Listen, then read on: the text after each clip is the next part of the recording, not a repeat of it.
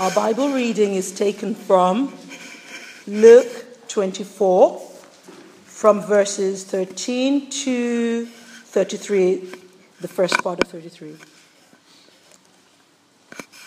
Now, that same day, two of them were going to a village called Emmaus, about seven miles from Jerusalem. They were talking with each other about everything that had happened.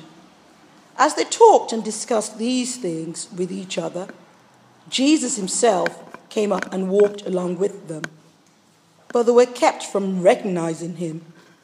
He asked them, What are you discussing together as you walk along?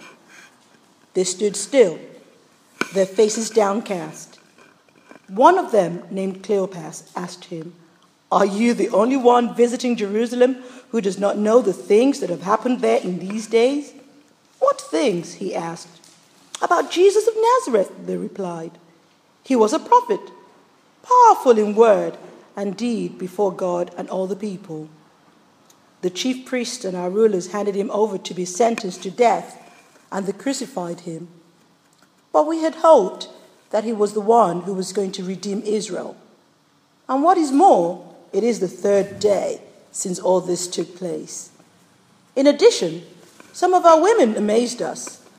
They went to the tomb early this morning, but they didn't find his body. They came and told us that they had seen a vision of angels who said he was alive. Then some of our companions went to the tomb and found it just as the women had said, but they did not see Jesus. He said to them, How foolish you are, and how slow to believe all, the, all that the prophets had, have spoken. Did not the Messiah have to suffer these things and then enter his glory? And beginning with Moses and all the prophets, he explained to them what was said in all the scriptures concerning himself. As they approached the village to which they were going, Jesus continued on as if he were going further. But they urged him strongly Stay with us, for it is nearly evening. The day is almost over. So he went in to stay with them. When he was at the table with them, he took bread, gave thanks, broke it, and began to give it to them. Then their eyes were opened and they recognized him, and he disappeared from their sight.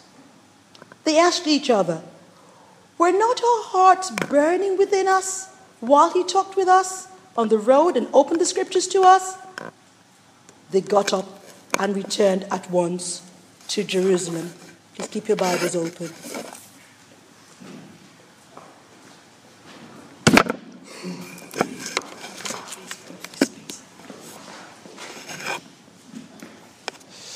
Sabim, thank you very, very much for reading that to us. And we're going to start with a little question, an Easter question. Easter Sunday, how do you know if Jesus is alive today? How do you know if Jesus is alive today? Well, the clever answer is to read what happened on the first Easter morning. And you see, it's historical fact. Eyewitnesses saw that he'd come back to life. But then as we read, we find that the eyewitnesses who had the facts struggled to believe the facts that Jesus was alive, even though they were eyewitnesses. They needed something else. And in chapter 24, Luke tells us three stories of what happened that first Easter Sunday. One in the morning, one in the afternoon, and one at night. And each story has four stages. First, you get baffled people who get told off for not believing, who then get taught the Bible, and then they go out and tell other people. Each of those four stories has those four things going on. So, in um, the first uh, story, verses 1 to 17, you get women who are baffled.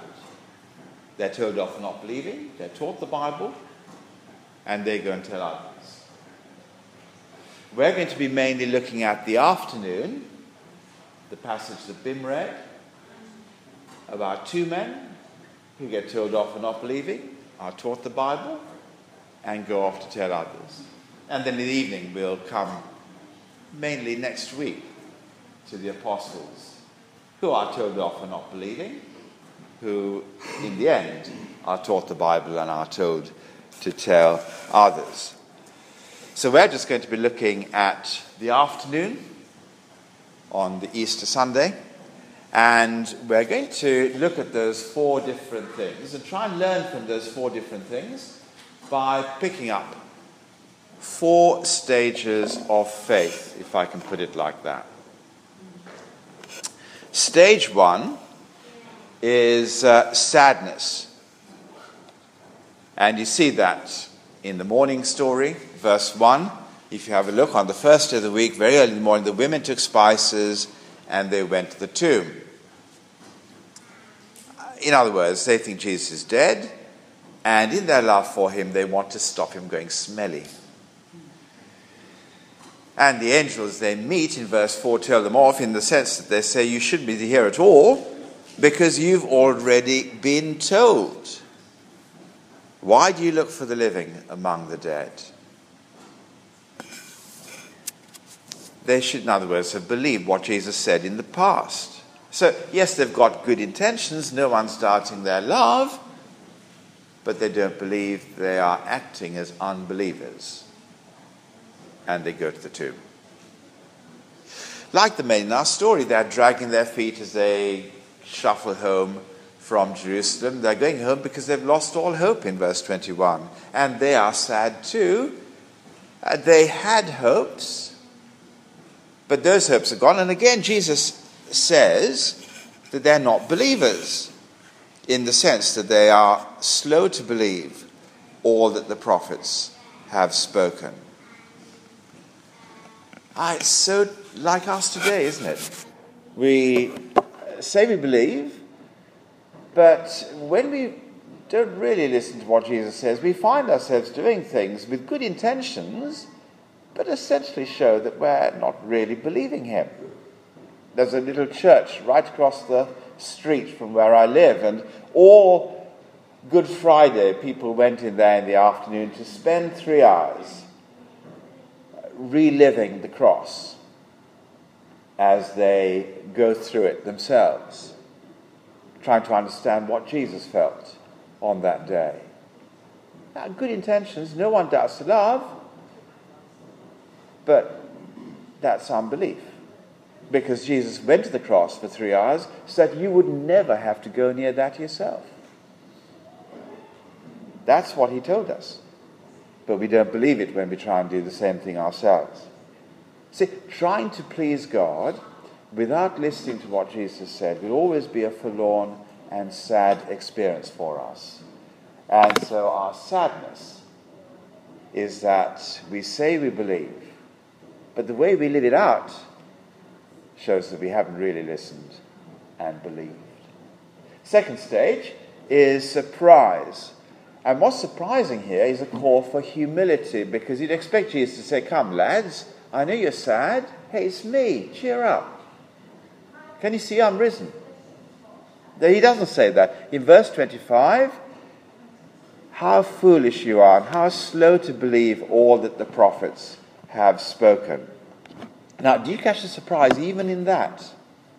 Because you would expect Jesus to say, they are foolish for not believing the women because they know what the women have done in verse 23.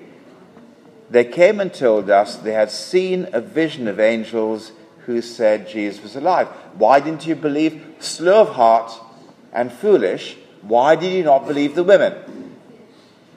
But he doesn't say that. He says, Why didn't you believe the prophets. You should have believed the women, certainly, and especially after what the women said were checked out in verse 24. Yeah, you should have believed the women, but he doesn't say that. He says, You should have believed the prophets. Now, what, why is believing the prophets more important than believing the women? It must be because it's not enough just to know the facts of what happened on that resurrection, to know the facts about God. In fact, if you look at these guys, they knew all the facts. And if you look at verses 19 to 24, they knew all about Jesus, where he was from, that he was from Nazareth, uh, what he did. He was a prophet, powerful in word and deed. How he died, the chief priests and rulers handed him over, and that uh, people had said that he come back to life again. They knew all of that. They had all the facts. But can you understand that these men and us can be clued up about God and clueless about God at the same time if you don't understand why God did what he did. Years later, the Apostle Paul wrote uh, a famous chapter about the resurrection. It's 1 Corinthians chapter 15 in the Bible, if you want to have a look, where it says, Christ died for our sins. Now, to have the facts, Christ died, so what? It's only when you know why he died for our sins, that's the point at which you have the gospel. That's when you know why it is really big news. And when we understand why he had to die, that is a humbling surprise for us. Because it shows that really we haven't got God right. And therefore, in the words of Jesus, the Son of Man, uh, the Messiah, had to suffer because we have got God so badly wrong. And it's an important second stage that we have to go through if we're going to understand the reality that Jesus is alive. But then the third thing is that there is uh, the scripture, as Jesus said, beginning in verse 27 with Moses and all the prophets. Jesus explained to them what was said in all the scriptures concerning himself. He says they're all speaking about him. Now, the really interesting thing to see is that actually, after their eyes were opened, uh, in verse 31, when they finally said, Yeah, it was Jesus, in verse 32, you hear them saying, But hang on a minute, even when he was talking to us, we had our hearts burning. In other words, we began to realize it was him, even before we saw him just now. We began to realize even then as he was explaining to us the Bible, we began to realize it was him. There was something different. That actually, yeah, if we thought about it, it seems like he was speaking to us then. It all started there. So they realized that it was Jesus speaking as they were hearing the prophet speaking. It's when you hear the prophets uh, speak to you about Jesus that you begin to take in, really take in that this is real and true. You may not know it at the time because you don't see Jesus speaking to you at the time, but you begin to understand that it is like He is talking to you and growing your confidence in you as uh, you listen to the prophets. And as that happens, your heart begins to uh, kind of know it and is warm, in fact, burned, is what it says. And it's so easy for us, I think, to get that wrong. We tend to think that if you get if you want your heart warm, go to a place where the music is great, the worship is brilliant, and that will touch your heart. Yeah, it will. Music does have that effect. That's why there are background songs going on in films, so you catch the mood of the film at that moment. It's able to lift up your heart. The Last Night the Proms does that if you're British. But what burns your heart is when you open your Bible and discover Jesus is not a great man who died, he is the glorious one that centuries of people are there to help you to see that as you hear what they say. So your heart will burn proportionate to how glorious you realize Jesus is to save you. That's the point at which your heart begins to burn. And it'll only happen as you listen to what the prophets have to tell you in the Bible. At that moment, you hear Jesus speaking when you hear the prophets speaking that he is great. So, the third stage the Bible is to let Jesus explain himself as you open up the Bible and hear the prophets. And then the last stage is where they go and speak to others. When we hear Jesus, we go and tell others. In verse 33, they get up, and by now it's night time, and yet they're walking seven miles back to Jerusalem. Never mind, it's getting dark, possibly dangerous. They still go, and they tell their friends. See, it's like the old trains. Uh, if you remember the steam engines, I don't know whether Abigail is old enough to ever see a steam engine, but you know that the steam is getting to the wheels when the engine begins to move. That's when you know that the, the, the getting down where it matters. And the same way, you know when the resurrection really gets the Christian, when they begin to go out and start telling other people, even at crazy times, like the time they went back seven miles to Jerusalem.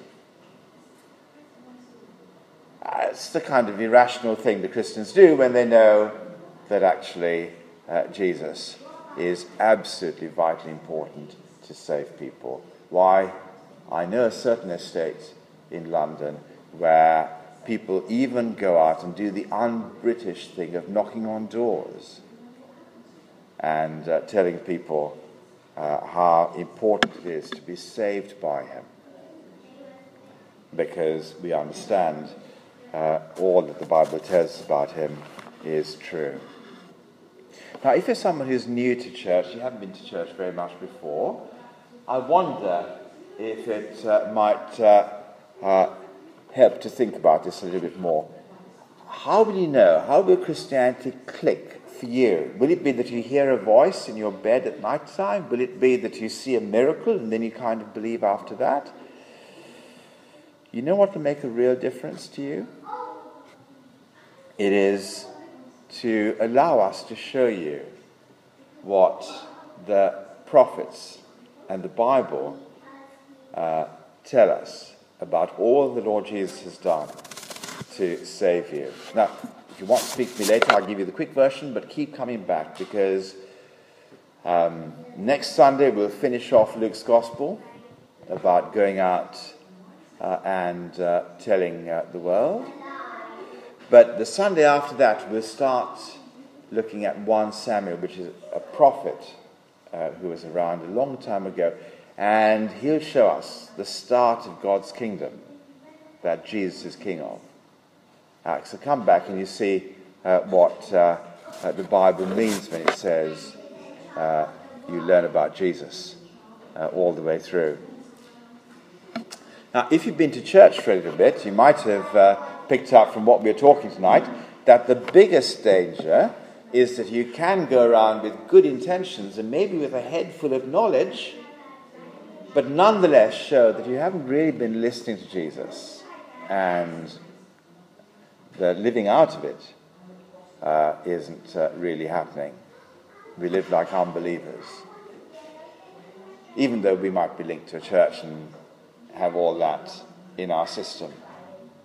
Now, is it really important for us to understand from this that if we really want our hearts opened, the way that will happen is to find out from the Bible what the greatness of the Lord Jesus is and the length that he went to to save you.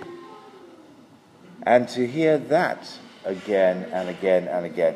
If all you do is get your um, kind of Christianity from church, then there's a good chance that it'll last while you're in church. But outside of church, it's possible to be joyless and hopeless.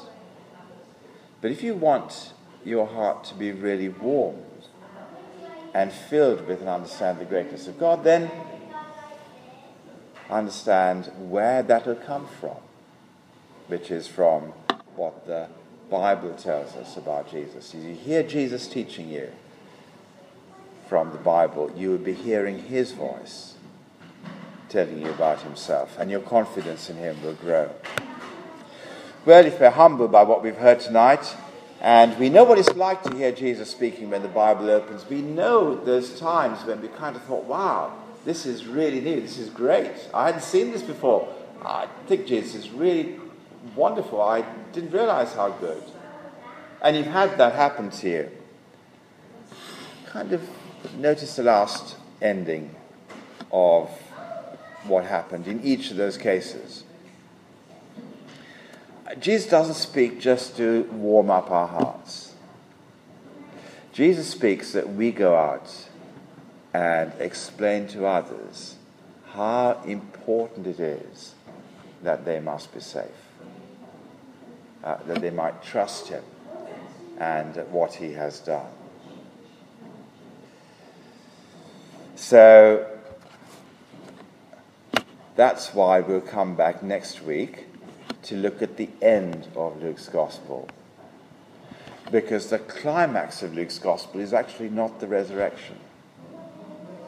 The climax of the Gospel is, well, come back next week and I'll tell you more.